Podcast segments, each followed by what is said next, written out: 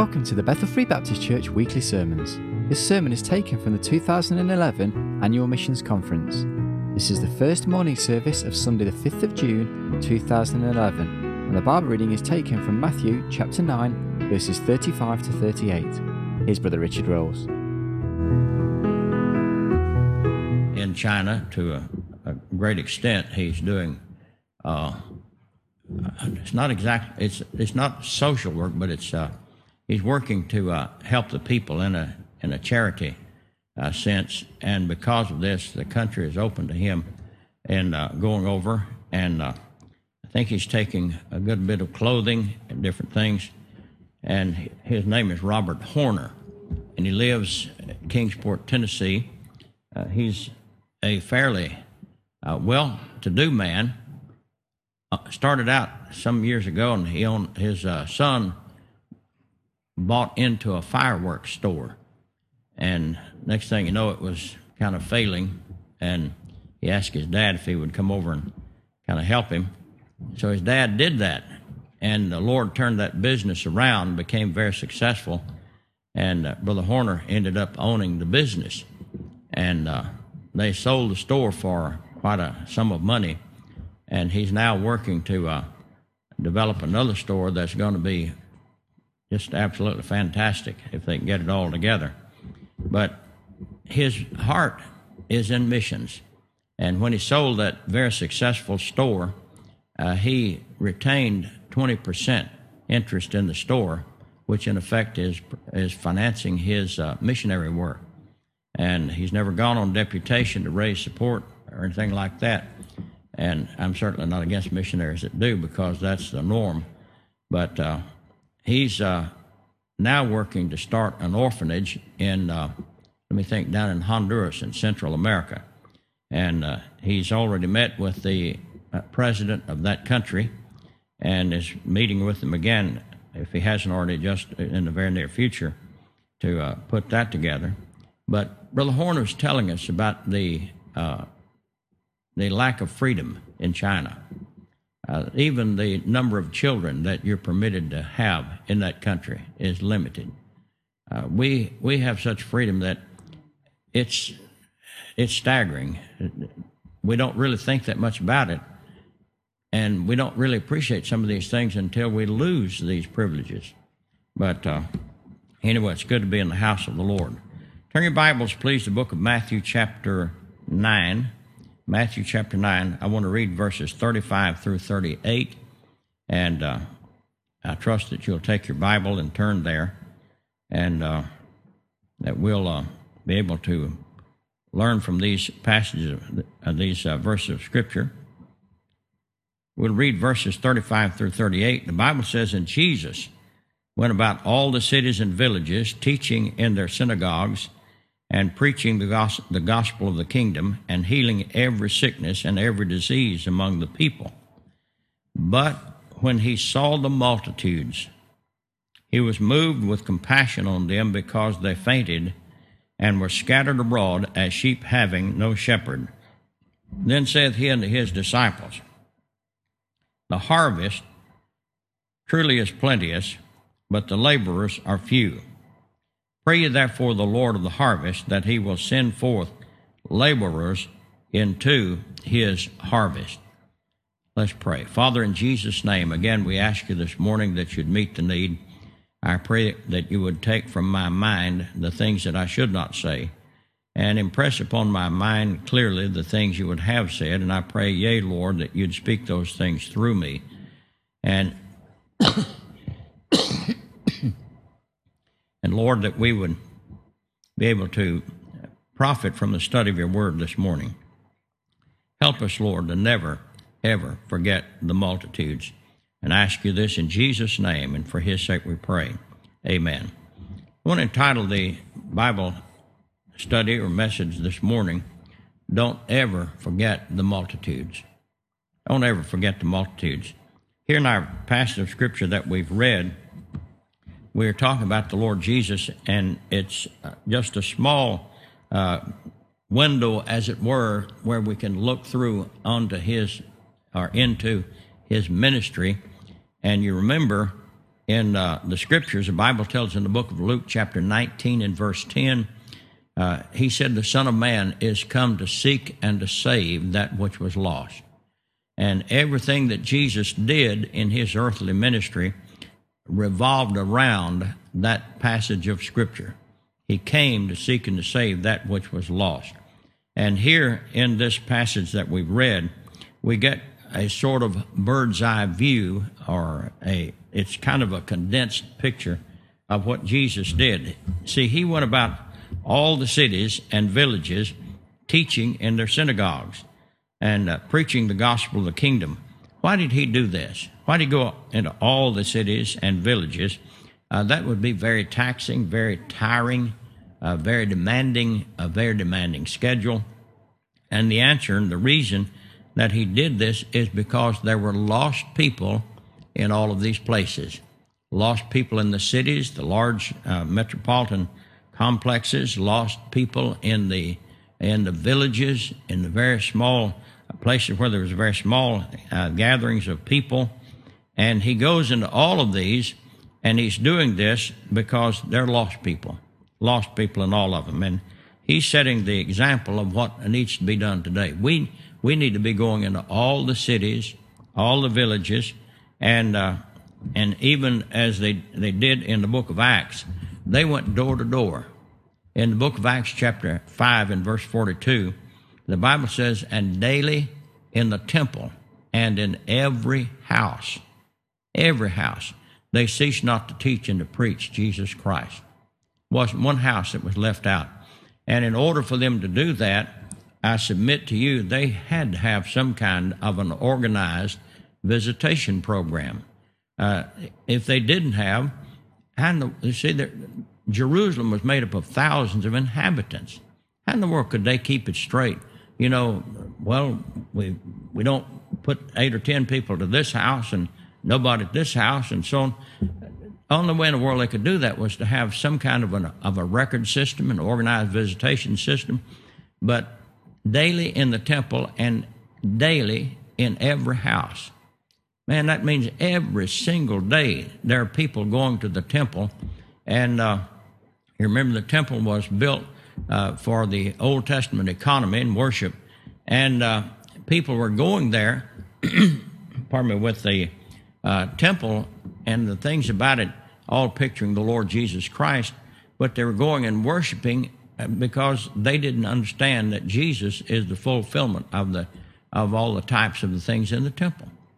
And uh, so, even though the people are deceived, they're going there to to be used of God and uh, to counsel the people, teach them, do whatever he can, because these people are reaching out, uh, seeking the Lord, and here the disciples, pardon me, and they're seeking sinners, so they're going to the temple.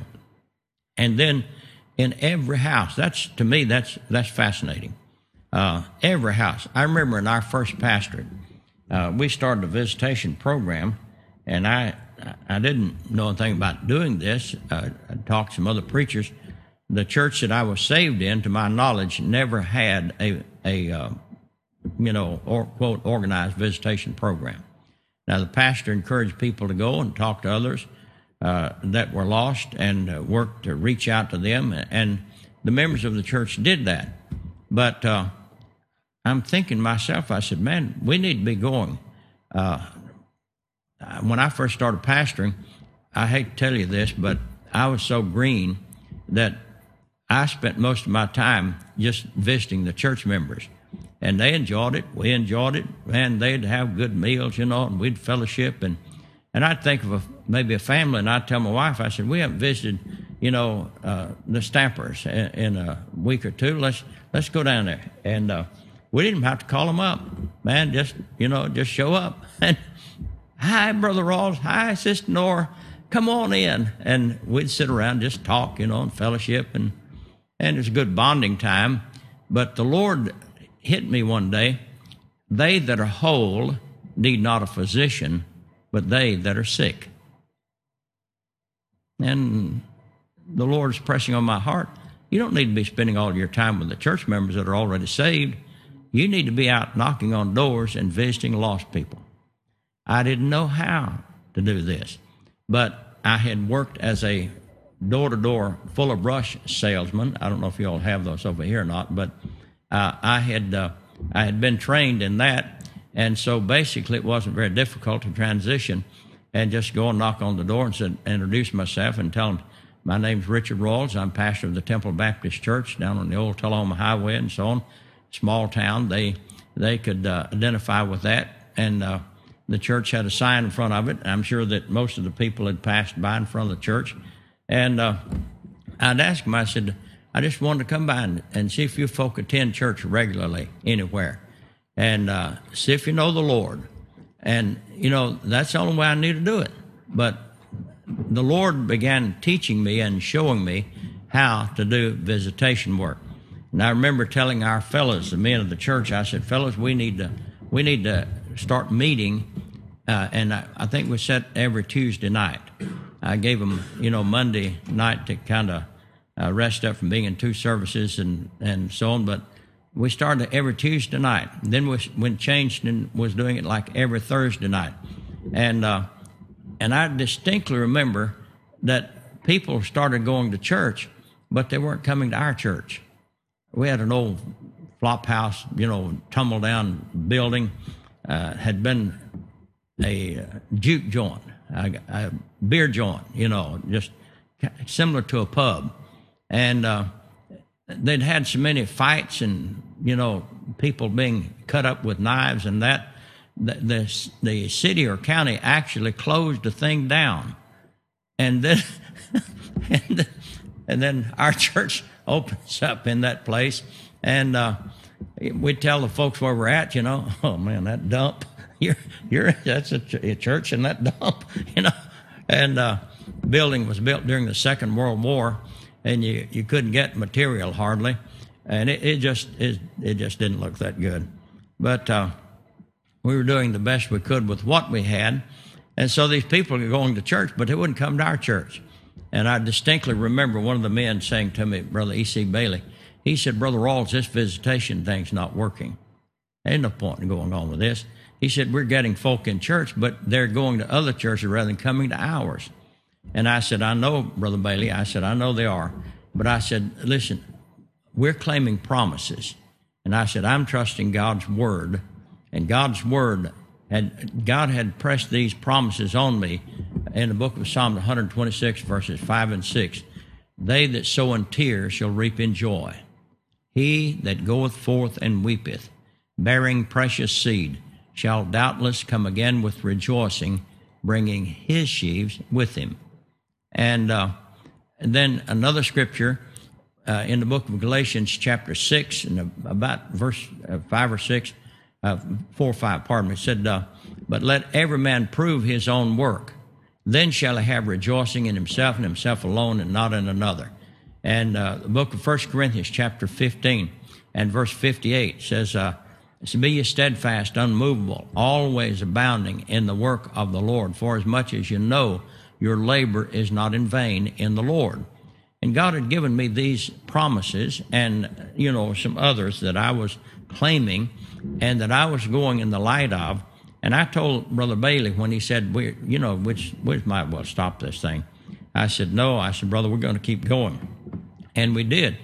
It's interesting to note after a point in time, and it wasn't a long, long time after that, Brother Bailey came to me and he said, Brother Rawls, he said, we're going to have trouble in our church. I said, why is that, Brother Bailey? He said, our church is growing so fast, we're going to have trouble. He said, he said, I've never seen a church grow like this that didn't have trouble. And I said, Brother Bailey, I said, who do you think's giving us this increase? He said, the Lord. I said, don't you think the Lord is able to take care of the people that he's giving us? Yeah, yeah, but we're going to have trouble.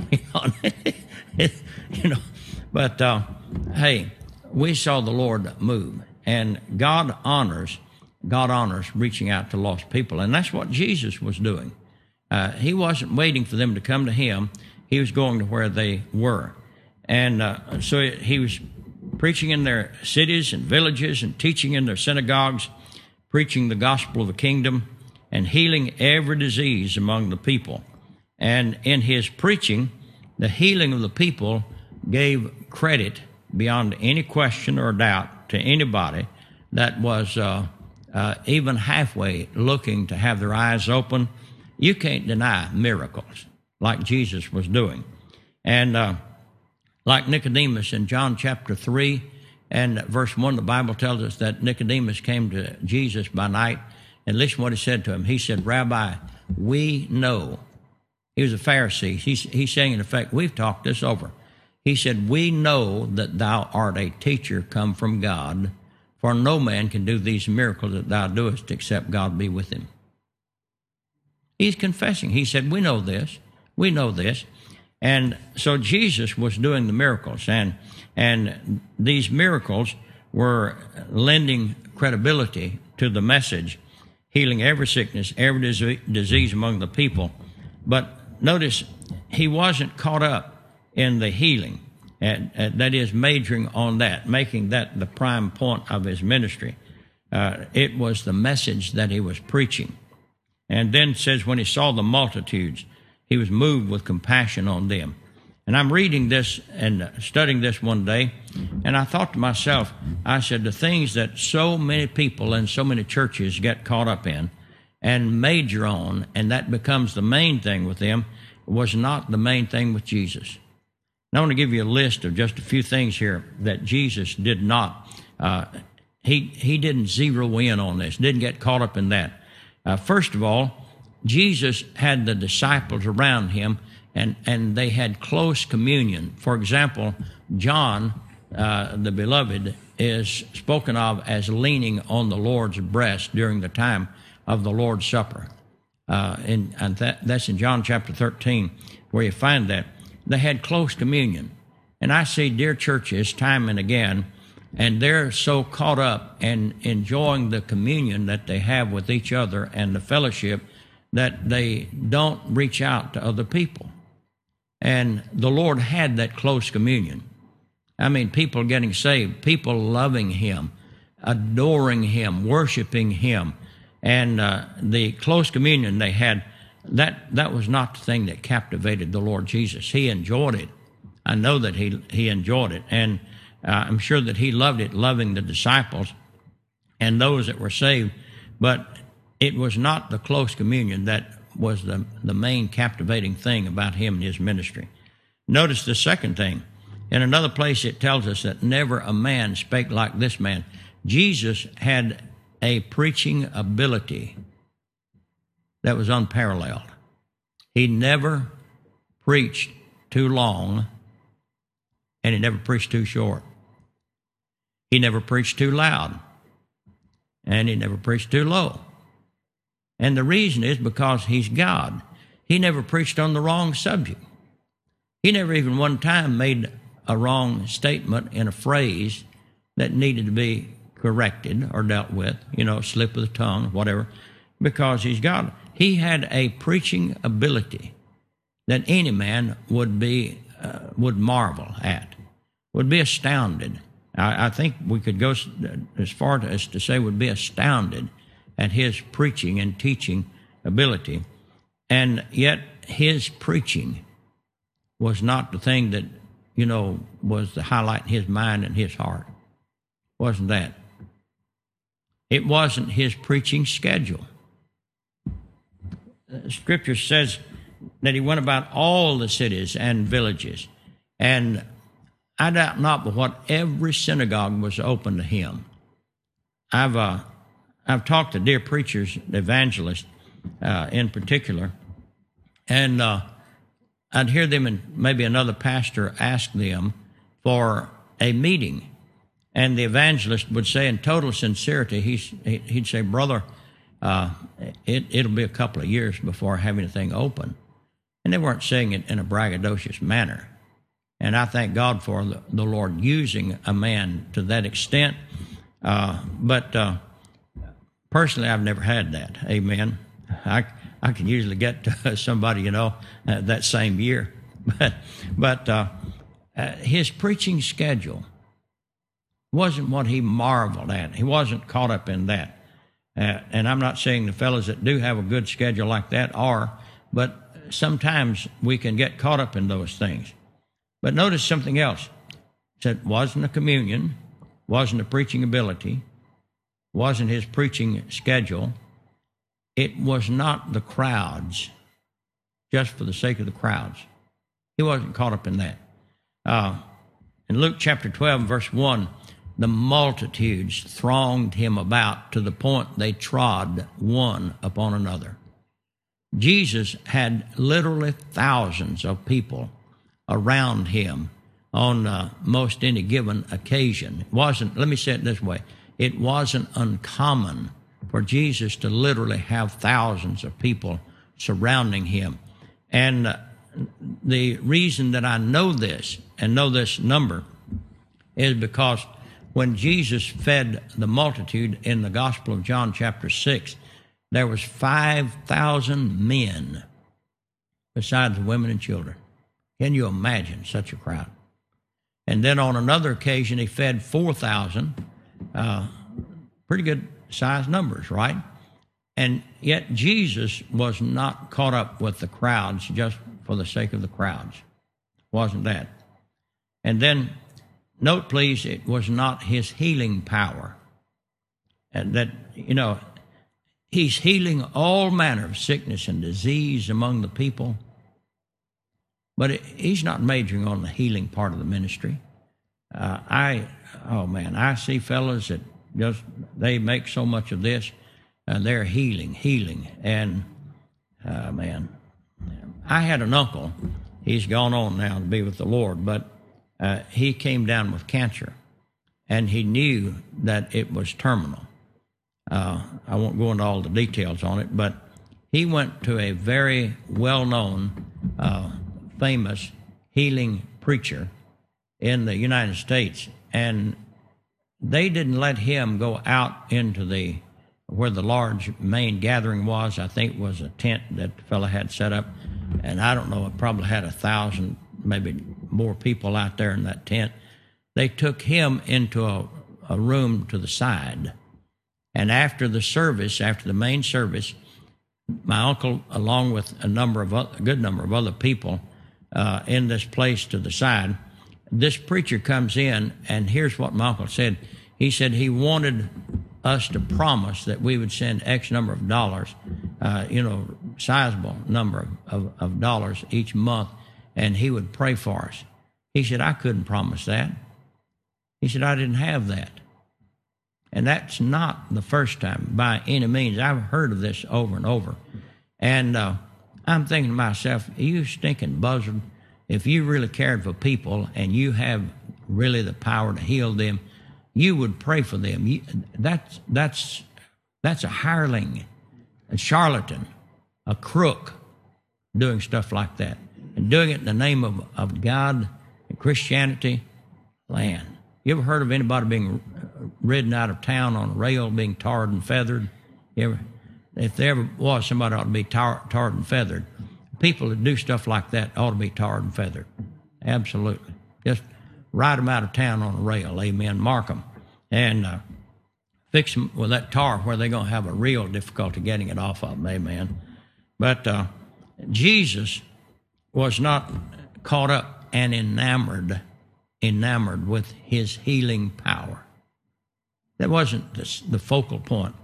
The healing of the disease and sickness of the people was for the purpose of the main reason, and that was for those people to understand, or not to understand so much as to believe the message that he's preaching in order for them to receive salvation for their soul.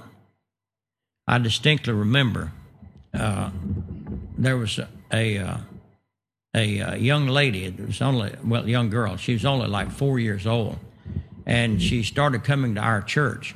Her name was Kathy West and we never could get her mom nor dad in church. I had gone by uh, the home, and I made it a point when uh, people came to our church, we tried to visit back in their homes, visit the visitors. And uh, I was never, ever able to catch dad, uh, Kathy's dad at home. I'd go to the door, knock on the door, tell the lady who I am. She never invited me in. And uh, so I'd go back again, different time. Never, never did see her dad. But uh, the the folk that were picking Kathy up and bringing her to church said to me, the lady said to me one day, she I never will forget the lady. She said, Brother Rawls, she said, uh, I think we're doing wrong in picking Kathy up. And I'm thinking, am I hearing what I'm hearing? And I said to her, I said, well, why? Uh, Sister so and so, and I called her name. She said, because it's Kathy's mom and dad's responsibility to bring her to church, and we're relieving them of that responsibility. And I said, well, I agree with you that it's their her mom and dad's responsibility uh, to bring them, and you are relieving them. But I said, listen, if you don't continue picking Kathy up, we don't continue bringing her to church, uh, we're going to lose Kathy and her mom and dad. And the Lord brought the scripture to mind in the book of Matthew, chapter 21, I think it's verse 15. Out of the mouths of babes and sucklings hast thou perfected praise. And I said to this Sunday school teacher, I said, rather than us discontinuing picking Kathy up, keep picking her up, but I said, let you and I start praying and claiming this promise out of the mouths of babes and sucklings hast thou perfected praise. And let's pray that God will use Kathy to speak to her mom and dad. And uh, I, I said, on the basis of this scripture, I said, let's do that. And so we did. We prayed and started praying along as the Lord brought it to mind. So I uh, was able to catch Kathy's dad at home. Not just a few weeks after that, went by, knocked on the door. He was there alone. I introduced myself, and he knew, even though I'd never met him, he knew that we were taking his little pride and joy daughter, four year old daughter, to church, and he invited me to come in. So I went into his house there, and uh, so I just kind of chit chatted with him a little bit, asked him about his job and, you know, this and that, but just for a little bit. And then I said to him, I said, Mr. West, uh, I said, uh, the real reason that I have come to talk with you is I want to ask you about your soul. I want to ask you if things are right between you and the Lord. Are you a saved man? Are you a Christian? He said, No, sir. He said, I'm not. He said, I've never been saved. I said, Well, could I show, could I read you some things out of the scriptures? And he said, Sure. And he's sitting over in his chair, and I'm sitting over across from him, you know. And so I started with the Roman road. I said, uh, the book of Romans specializes in telling us how to be saved. The book of Genesis tells us about beginnings and all. And I said, uh, there are four things that the Bible tells us that is necessary for a man to be saved. And I said, the first one is the fact that we're all sinners. And I read to him from the book of Romans, chapter 3, verses uh, 10 and 11. Uh, and then verse 23 for all have sinned, come short of the glory of God. And I dwelt on that and kind of hammered on it, you know, the reason people lie, the reason they steal, and uh, reason they, you know, fornicate, and all this list of things is because we are sinners. I included myself. And I said, everything you see on television, you know, the news, time and time again, it's just an expression that people are sinners. And I said, Mr. West, I said, do you understand uh, that you're a sinner? He said, oh, yeah. He said, I know I'm a sinner. I sure am. I said, well, look, the next thing is the wages of sin. The Bible says the wages of sin is death. And I read Romans 6 23. And I said, Mr. West, I said, uh, uh, joining the church is not death. And I said, being baptized and living good, trying to do right. I said, you can do all those things without dying, can't you? And he said, yes. I said, well, the Bible says the wages of sin, what must be paid for sin, is death. And I said, if you die right now to pay that sin debt, where would you go? And he didn't answer me. He said, I want to ask you something, preacher. He said, What do you think about? And he called the name of a very famous faith healing preacher, you know. And I said, Mr. West, that's not important what I think about that man. I said, let's stay on this main thing here. No, no, no. He said, come on, come on. What do you think about him? And uh, I said, Mr. West, that's not important. Let's stay with this, and I'll answer your question later. No, no, no, no. Come on, come on. Tell me what you think about it. And I said, Mr. West, you're not going to like my answer. Ooh, brother, that was all it took. His face turned red, anger flushed in his eyes, just almost like rage. And boy, he said, he said, that's a problem with you preachers. And boy, he started reading me the riot act. And he said, I got more faith than you have. He said, I believe I'm dying with cancer. I could pray and God would heal me. And he's ranting and carrying on, you know. And uh, so when he finished, I said, Mr. West, can I say something? Yeah. Like, what can you say? Hick, I done put you in your place. I said, Mr. West, you are a perfect example of why I don't believe in your preacher. Huh, why is that? I said, You've already told me you're not a saved man, you're lost, and uh, you have no interest, evidently, in getting saved. And I said, Every one of your preacher's followers that I meet are just exactly like you. Not saved, no interest in getting saved, but ready to fight over the healing of the body. I said, Look, granted, you get sick, you pray, you get healed, you get sick, you pray, you get healed. I said, somewhere down the line, you're going to die. 103, 104. He said, I won't ever live that long. And that dear man didn't. Amen. But hey, I said, Mr. West, your soul is going to live for eternity somewhere. And I said, I'm trying to help you to stay out of hell so that when you die, you're saved. You go to heaven instead of going to hell. And uh, I said, You tell me which one's the most important. Having your soul saved, live for eternity, or getting your body healed and live for a little while and then die and go to hell. Which one's the most important? He looked down a bit and he said, Well, I never thought about it like that. He said, What time's your church start Sunday? I said, 10 o'clock. He said, We'll be there.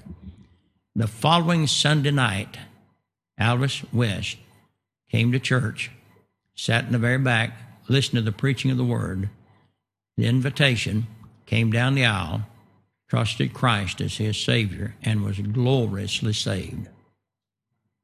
Went home that night and told his wife, she, he came alone, but he went home that night and told his wife, said, Guess what happened to me? She was ironing at the ironing board between, standing up the archway between the kitchen and the living room. She said, What happened to you, Alvis? He said, I got saved at church tonight. She said, Well, that's good, Alvis. Paid no attention to it. He walked right by her into the kitchen, opened the refrigerator, pulled out a six, pardon me, six pack of beer. Oh, she said, I thought, saved. There he's opening a beer. Go and drink it. And she heard this glug, glug, glug, glug, glug. Glug, glug, glug. She said, I looked around the door and he was pouring his booze out. Amen. She said, and I got scared. He goes to work the next morning, and uh, he worked 32 miles away, and he was telling me about it that night, about these things. And he said, uh, he said, Brother Rawls, he said at lunchtime, he said this woman of ill repute came over to my job site and tried me to get uh, tried to get me to go away with her, and said I wouldn't do it, and said she persisted and I wouldn't do it. Finally, she just said, got mad, went walking off, you know. He said, when I saw that woman walking away, I knew something had happened to Alvis West. But he said, like a voice, said, Well, you turn that woman away, but you won't pass that beer joint. He said, There was a place I always stopped. It's like his car was trained to turn in there. And he said, I actually hated for quitting time to come because I just that voice, you won't pass that beer joint, you won't pass it, you won't. And he said, You know, he's so wanting this to be real. But he said, I dreaded when I got in my car and he said, I'm coming up that last hill and over the hill, coming inside of that place. He said, I dreaded to come inside of it. But he said, You know, Brother Rawls, when I got close to that thing, he said, I didn't even want to stop. He said, I didn't want to stop. And he was helping me uh, put some the air conditioning system together for the new church that we were building. The next night, he's out telling me some more things God has done. And the next night, him and, and his wife and Kathy are sitting in one of the pews back there and his wife looked like she's seen a ghost. she is scared. I'm telling you, she's seen such a change in that man. But then that night, she came, got saved. Amen. Listen, it's not the healing. That's not where the focus should be. And that's not where it was with Jesus. It's the message. Amen. It's the result of the message. People getting saved. And notice, please, it says, when he saw the multitudes, said, but when he saw, see the word but? It's, it's almost the thought is carried over there. Hey, these things are great. These are wonderful. Preaching in all these places, these synagogues, and healing every sickness and every. That's great. But when he saw the multitudes, the multitudes, he was moved with compassion on them because they fainted and were scattered abroad as sheep having no shepherd. And uh, then saith he unto his disciples, See, in verse 36, we see the problem. But in verse 36, uh, uh, pardon me, verse 37 and 38, we see the solution.